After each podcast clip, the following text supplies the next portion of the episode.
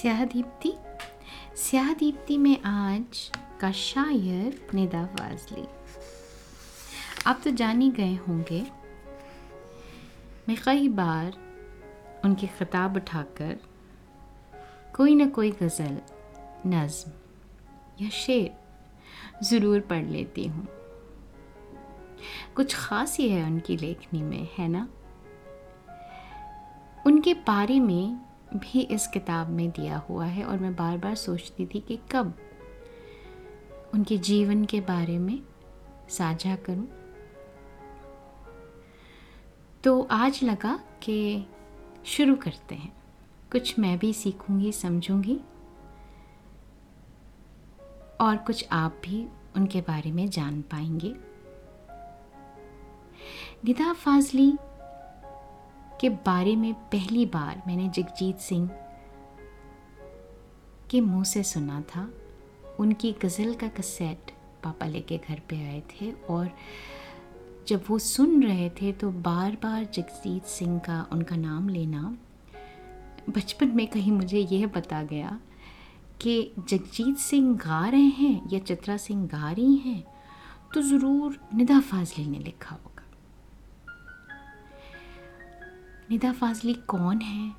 क्या लिखते हैं? ज़्यादा उस वक़्त समझ नहीं आया। इतना पता था कि कुछ ना कुछ अच्छा लिखते हैं क्योंकि उनके शब्द, उनके लफ्ज़ अच्छे थे।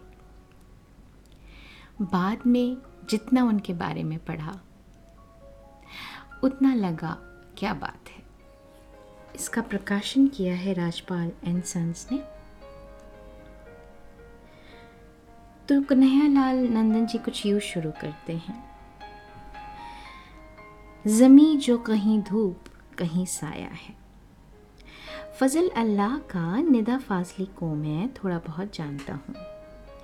चाहूँ तो यह दावा भी कर सकता हूँ, उनकी रचनात्मकता को थोड़ा करीब से जानता हूँ। और कह सकता हूँ कि वो मेरी पीढ़ी के अदीबों में उर्दू की ही नहीं एशिया की अदबी ज़बानों की समकालीन आवाज़ हैं। उनसे मेरी अनगिनत मुलाकातें हुई हैं। उन्हें पढ़ा भी है और सुना भी। उनके साथ कवि सम्मेलनों, मुशायरों में शिरकत भी की और कभी कभी थोड़ी गुफ्तगु भी हुई। लेकिन निदा फाजली को मैं ठीक ठीक और पूरी तरह समझता हूँ, यह दावा करना ज़रा मुश्किल है। या आलेख उन्हें सही ढंग से समझने की एक सच्ची कोशिश ज़रूर है। मैंने प्रायः यह कहा भी है और लिखा भी है कि कवि की असली पहचान, उसकी कविता, उसका शब्द है। इसीलिए हम शायर के कलाम को ही उसकी पहचान मानकर चलते हैं। अपने आत्मकथात्मक उपन्यास की शुरुआत में निदा ने एक शेर पेश किया है।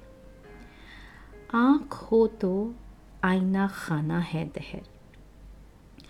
आँख हो तो आईना खाना है दहर, मुँह नज़र आते हैं दीवारों के बीच।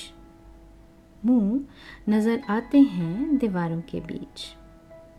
अगर निदा की आँख से ही दुनिया को देखा जाए तो वह एक शीशों का घर है, जिसकी दीवारों में भी सूरतें नज़र आती हैं। अगर यह जानने की ख्वाहिश हो कि निदा खुद को किस नज़र से देखते हैं तो दीवारों के बीच पढ़ने की जहमत उठानी पड़ेगी, जिसका मुख्य पात्र स्वयं निदा है।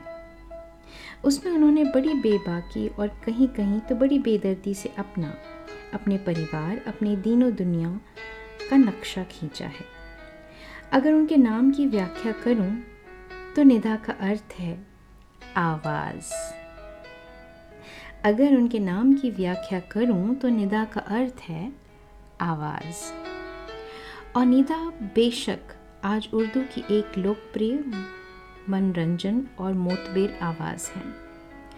उनके कविता, संग्रहों, तूफ़ानों का पुल और मोर नाच में उनकी नज़में, गज़लें और उनके गीत तथा दोहे हैं जो लोक संवेदना, लोक भावना और लोकनाद की फड़कन, तड़पन, ललकार और चित्कार लिए नज़र आएँगी। यह आवाज़ एक ज़िंदा और फड़कती हुई आवाज़ है।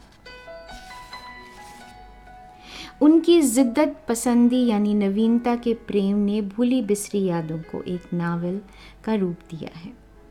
यह आत्मकथात्मक उपन्यास एक लंबे सामाजिक और सांस्कृतिक दौर के दृश्य कथा का आरंभ है, जिसमें स्वयं निदा फाजली प्रमुख भूमिका निभाने वाले पात्र हैं। सबसे पहले निधा के इस अनूठे आत्मकथात्मक उपन्यास के माध्यम से निदा और उनकी लेखन की शैली को पहचानने की कोशिश की है। निदा फाजली ने दीवारों के बीच को उन यादों के नाम समर्पित किया, जो वर्तमान होती हैं तो सताती हैं। जो वर्तमान होती हैं तो सताती हैं, जब अतीत बन जाती हैं तो लुभाती हैं। जब अतीत बन जाती हैं तो लुभाती हैं। मुमकिन है वर्तमान से अतीत बनने के सफ़र में, इन यादों में कहीं कहीं वक्त की दूरियाँ शामिल हों। मुमकिन है वर्तमान से अतीत बनने के सफ़र में, इन यादों में कहीं कहीं वक्त की दूरियाँ शामिल हो गई हों, और ये अब वैसी नहीं रही हों जैसे पहली थी। और ये अब वैसी नहीं रही हों जैसे पहली थी।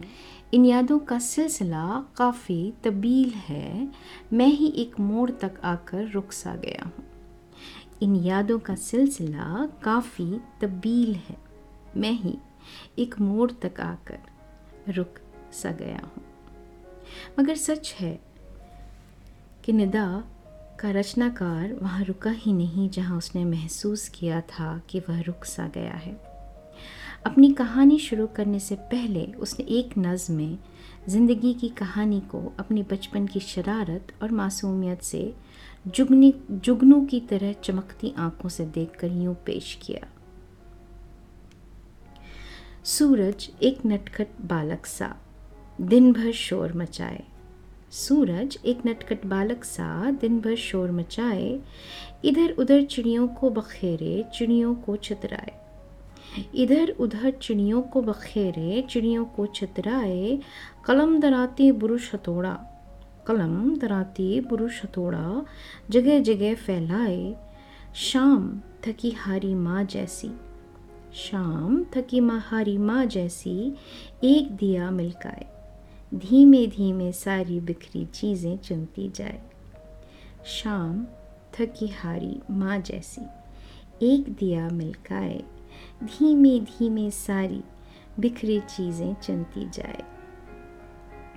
निदा ने अपनी इस जीवन कथा में शैली के रूप में फिक्शन के लिबास में हकीकत पेश करने की अपनी रचनात्मक शक्ति का भरपूर इस्तेमाल किया है। इसी के साथ अपने पास पड़ोस घर परिवार के माहौल में चिरकाल से कदम जमाए रूढ़ियों, रीतियों तथा अंधविश्वासों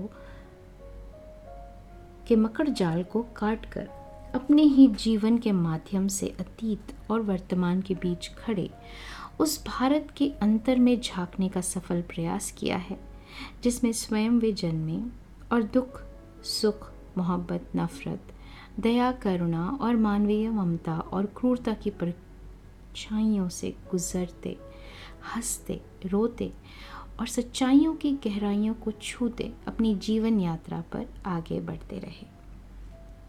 दीवारों के बीच की एक महत्वपूर्ण विशेषता यह भी है कि यदि आप पंक्तियों के बीच पढ़ लेने की कला जानते हैं तो यह निदा फाजली के जीवन और चिंतन का एक ऐसा दस्तावेज़ भी है, जिसमें अपनी स्वाभाविक और अत्यंत आकर्षक व्यंग शक्ति के सहारे उन्होंने अपने जीवन की घटनाओं और मानवीय रिश्तों के खट्टे, मीठे, फीके और कड़वे अनुभवों का ज़िक्र इस सरलता से किया है। जैसे कोई मछली कभी पानी की लहरों के ऊपर और कभी उनके नीचे तैर कर मज़े मज़े में अपनी जल यात्रा जारी रखती है। निदा फाजली, स्याह